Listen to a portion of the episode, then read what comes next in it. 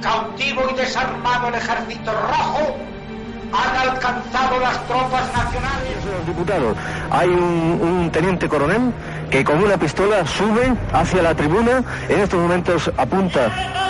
Es un... Estamos viviendo momentos muy graves para nuestra vida democrática.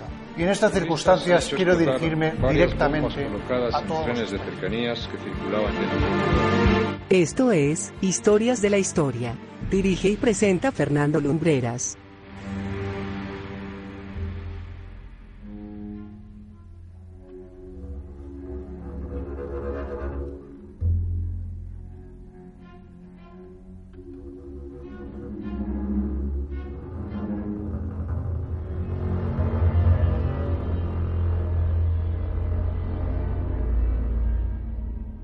Muy buenas noches amigos, bienvenidos una semana más a Historias de la Historia aquí en la sintonía de Viva. Esta pasada semana se cumplía el 35 aniversario de uno de los sucesos más luctuosos de la historia de Madrid. El 17 de diciembre de 1983, la popular discoteca Alcalá 20 era pasto de las llamas engrosando la lista de lugares de ocio que pasaban, merced al fuego, a convertirse en auténticos infiernos. Vamos a escuchar testimonios, voces de supervivientes, sonidos de lo que fue aquella noche de un Madrid que, hipnotizado en los años dorados de la movida, despertó aquella mañana tras vivir una de sus peores pesadillas. Telediario de la mañana en televisión española. Aquel día los madrileños nos despertábamos con esta noticia. 78 personas, jóvenes en su mayoría, fallecieron quemadas o por asfixia al incendiarse la discoteca Alcalá 20 de Madrid a las 5 de esta madrugada.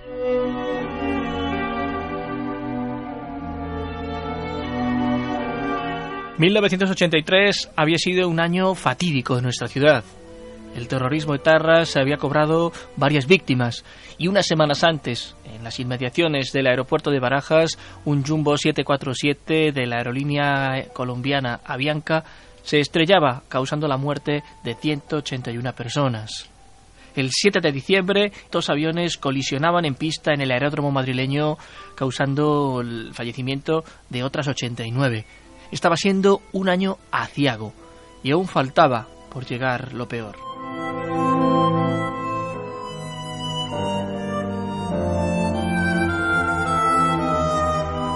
Número 20 de la calle Alcalá, a unos metros de la Puerta del Sol y de la Cibeles, en pleno centro de la ciudad, se encontraba un antiguo teatro, el Lido, colindante puerta con puerta con el Teatro Alcázar, uno de los mayores templos del espectáculo de la capital de España.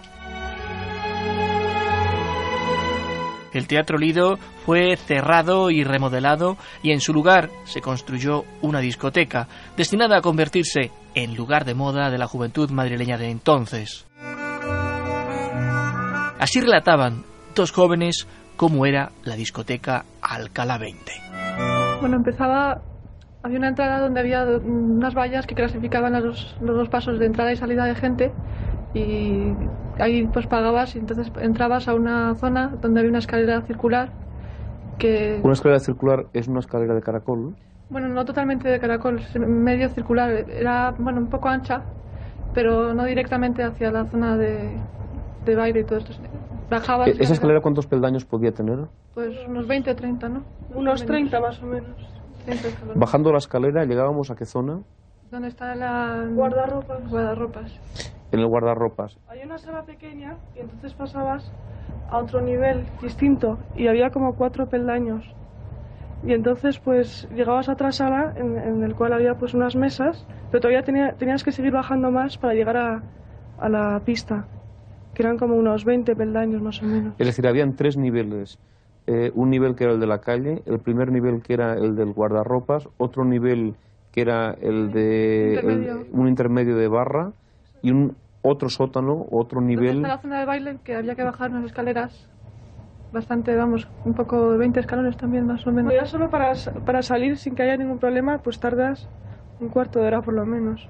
Pues tienes que, que pedir paso a la gente porque normalmente sobre todo los fines de semana siempre está llenísimo, llenísimo. Y entonces tienes que pedir paso a la gente y hasta que llegas arriba pues tardas más o menos un cuarto de hora.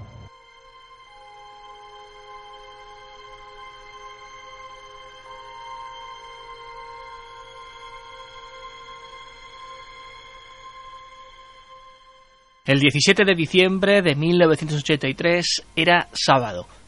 La calle Alcalá era, como sigue siendo hoy, un hervidero de gente que iba y venía con las compras de las Navidades que se encontraban próximas. La discoteca abrió sus puertas como había hecho todas las semanas desde su inauguración, y una cola de jóvenes se agolpaba haciendo fila, pagando la entrada y accediendo al interior del local.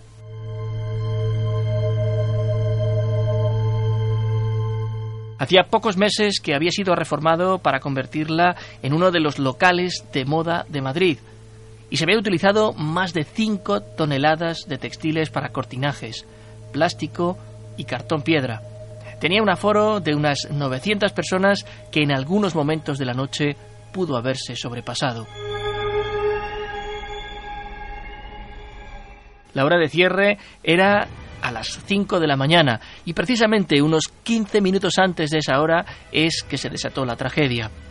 Eran las 4 y 43 de la mañana cuando se produjo un cortocircuito en una de las tomas de corriente y eso generó un chispazo que alcanzó los cortinajes que lo ocultaban.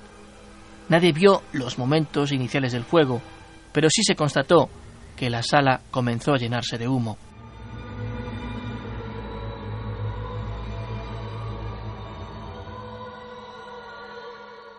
La humareda sorprendió a los jóvenes que se encontraban allí, que comenzaron a abandonar desordenadamente el local, produciéndose escenas de pánico. Uno de los asistentes vio luces detrás de las cortinas y mientras unos pensaban que se trataba de la iluminación propia del local, ya supo que había llamaradas. Fue corriendo hacia la barra, sorteando aquella muchedumbre nerviosa, y pidió un sifón para extinguir el fuego. Entre un camarero y él acudieron a aquel foco, pero ya era tarde. Las lenguas de fuego trepaban por las cortinas entre un espeso humo de color blanco y se trasladaban al cartón piedra, produciendo los primeros desgarros de textiles quemados.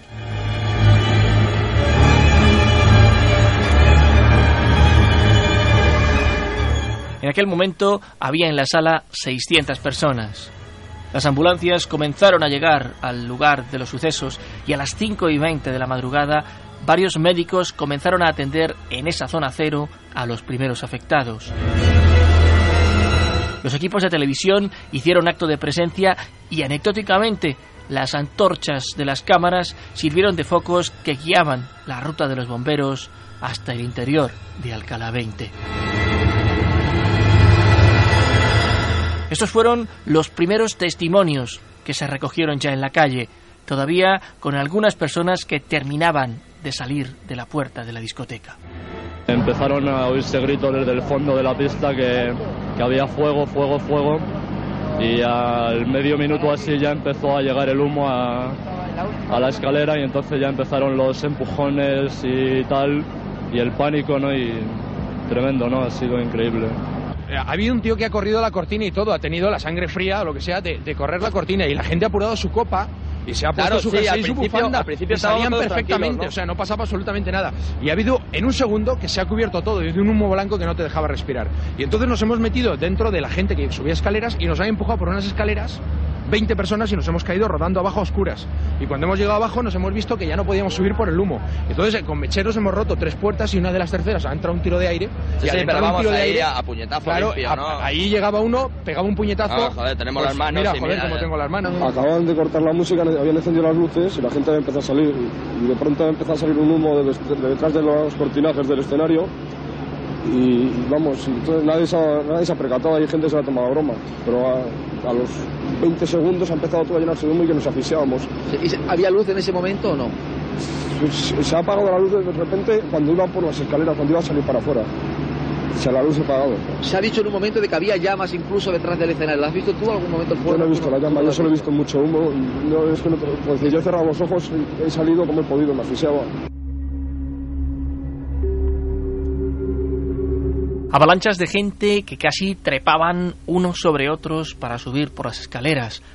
Pero la salida principal estaba absolutamente colapsada, así que hubo varios grupos que optaron por buscar las salidas de emergencia. Lo que allí se encontraron desbordaba toda lógica.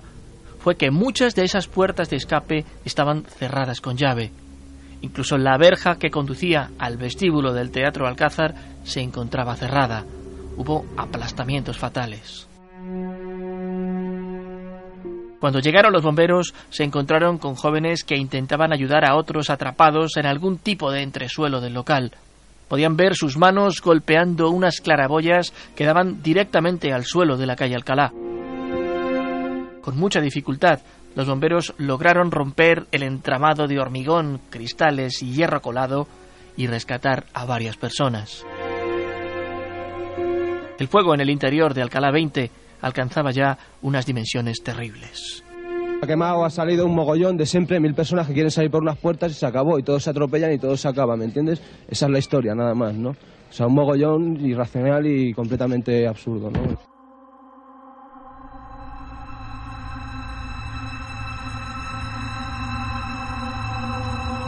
Los bomberos tuvieron ante ellos un arduo trabajo para llegar al interior de la sala. José Pascual Martínez era jefe de aquellos uniformados en el año 1983. Esta fue su impresión de lo sucedido. Cuando se producen víctimas en un incendio, eh, suele ocurrir casi siempre en sitios donde las personas que acuden a este lugar desconocen la geometría interior del local. Es eh, frecuente que haya personas que entran por vez primera en un sitio y cuando están en el interior no saben qué camino tienen que recorrer para salir. Habitualmente se busca el mismo camino de salida que utilizaron para la entrada. Y esto es lo que produce en situaciones similares a esta el que haya mm, pues, una aglomeración, agolpamiento de personas justamente en la entrada y que haya otras salidas de emergencia que eh, han sido utilizadas por pocas personas. Este mismo caso se produjo en el caso, en el incendio del Teatro Novedades, donde junto a la puerta de salida normal del edificio pues había una agrupación enorme de personas. Esta noche hemos comprobado que muy cerca de la salida, en la escalera, desde la calle, hay un tramo de escalera eh, que se da del orden de unos 20-25 peldaños, pues muy próximos a la salida han aparecido varios cadáveres. Estaban ya muy cerca y únicamente lo que se ha producido ha sido ese agolpamiento, esa aglomeración de personas que se han impedido mutuamente, en algunos casos, el poder salir.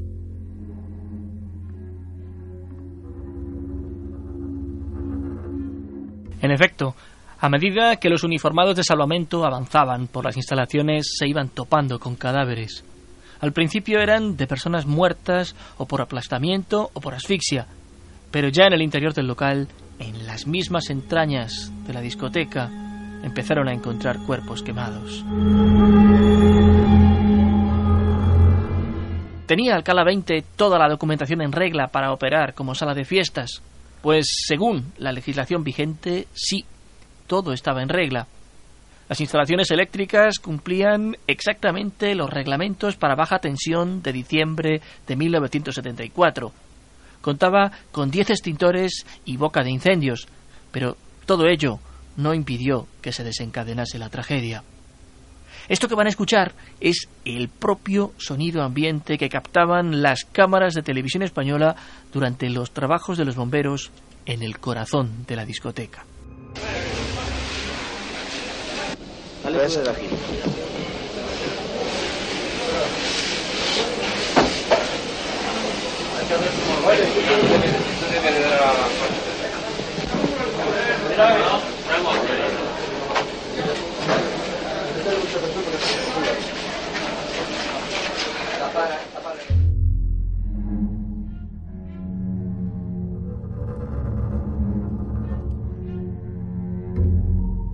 Entre todo aquel caos, José Pascual Martínez, miembro de los bomberos aquella noche, relataba algunos de los episodios más escalofriantes que se vivieron. Ha habido un caso muy singular de un grupo de seis personas que se han salvado porque han sabido buscar una salida que no era de emergencia, pero eh, han logrado eh, encontrar una salida rompiendo dos puertas y después una reja que estaba en un patinillo de ventilación por el que han accedido a través de una escalera de pates a un respiradero que estaba en, la calle, en la acera, junto a la fachada del, del local este. 81 personas no tuvieron tanta suerte. 31 perecieron como consecuencia directa del fuego. 13 lo hicieron por asfixia. 36 por aplastamiento y una última víctima no estaba directamente en la discoteca, pero sí vivía en el mismo edificio. Presa del pánico, se precipitó al vacío desde su terraza creyendo que el fuego la sorprendería en cualquier momento, cosa que no sucedió. El revuelo en el exterior, en la propia calle Alcalá, era grande. La confusión producida por la falta de noticias dio pie a toda clase de rumores. Amanecía en Madrid en una triste y fría mañana de diciembre. Los cuerpos sin vida rescatados de la discoteca fueron llevados al Instituto Anatómico Forense de la ciudad universitaria para su identificación.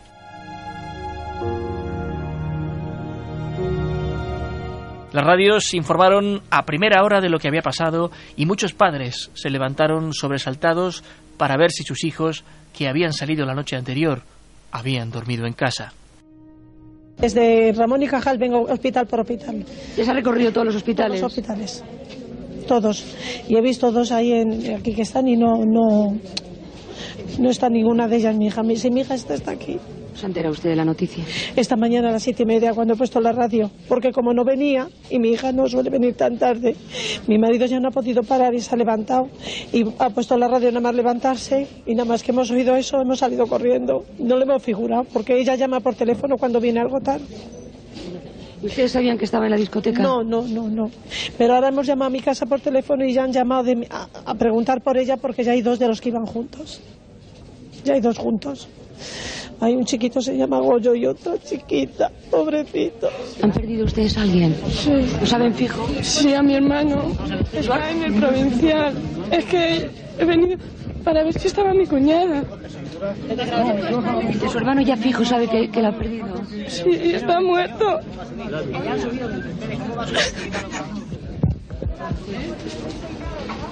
Señor, por favor, identifica usted a alguien.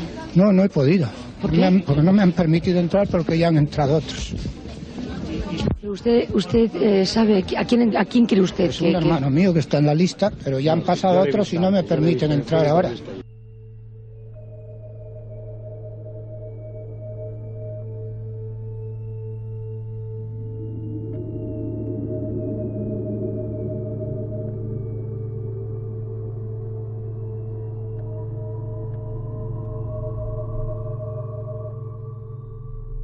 La mañana en el centro de medicina legal más importante de España fue un continuo ir y venir de familiares de víctimas. Muchos llegaron directamente allí, otros, como la madre que escuchábamos hace unos instantes, habían ido hospital por hospital en busca de una mínima señal que les permitiera aferrarse a la esperanza. Las noticias no fueron optimistas.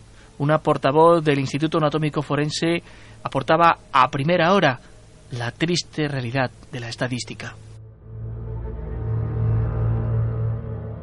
Hasta este momento, ¿cuántos muertos hay? Pues unos 65. Aquí, ¿no? Eh, ¿Cuántas personas se han reconocido? 12. 12 hasta ahora, hasta el momento. Y están reconociendo también, ¿eh?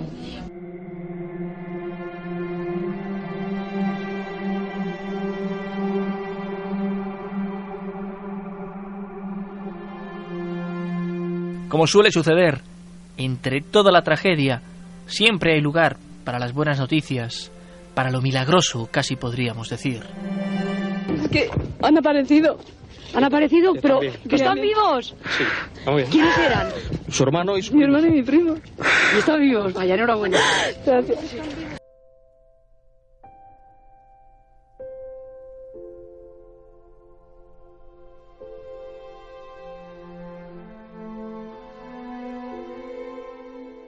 Alcalá 20 solo es un nombre en una lista de locales de ocio que se vieron tocados por el fuego. Francia, Estados Unidos, Irlanda. En estos países, las víctimas mortales rebasaron en muchos casos el centenar. El entonces alcalde de Madrid, Enrique Tierno Galván, declaró el 19 de diciembre de 1983 día de luto en la ciudad. El juzgado número 15 de la capital de España se encargó de las instrucciones del caso y dirigió su acusación hacia los cuatro propietarios del local, hacia el electricista que realizó la instalación y al inspector del Ministerio del Interior que no observó las muchas deficiencias que tenía el recinto.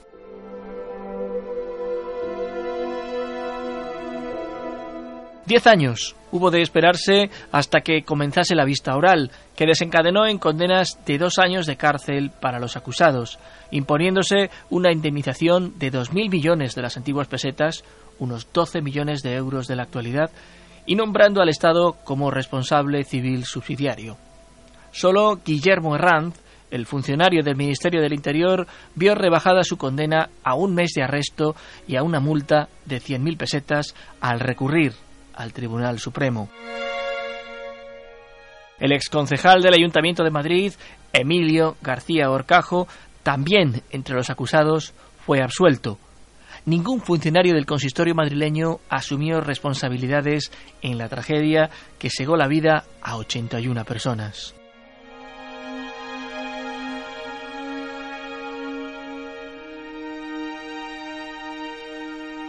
Hoy el Teatro Alcázar continúa representando funciones. A su lado, en el emplazamiento de la mítica Alcalá 20, se alza una nueva discoteca, conocida en la ciudad como Coco Madrid. La historia de lo que sucedió con su predecesora rubrica hoy una de las páginas más negras de la historia de nuestra ciudad.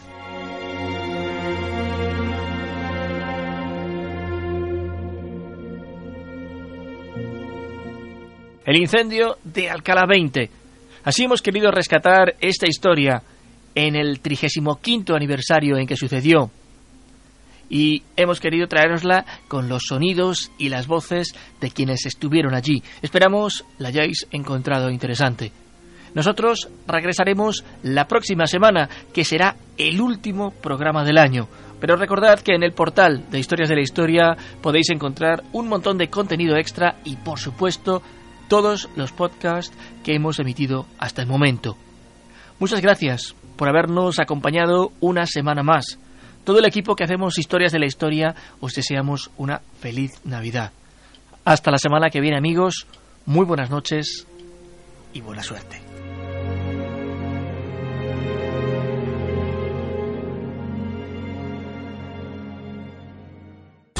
Viva Radio, tu radio de viva voz.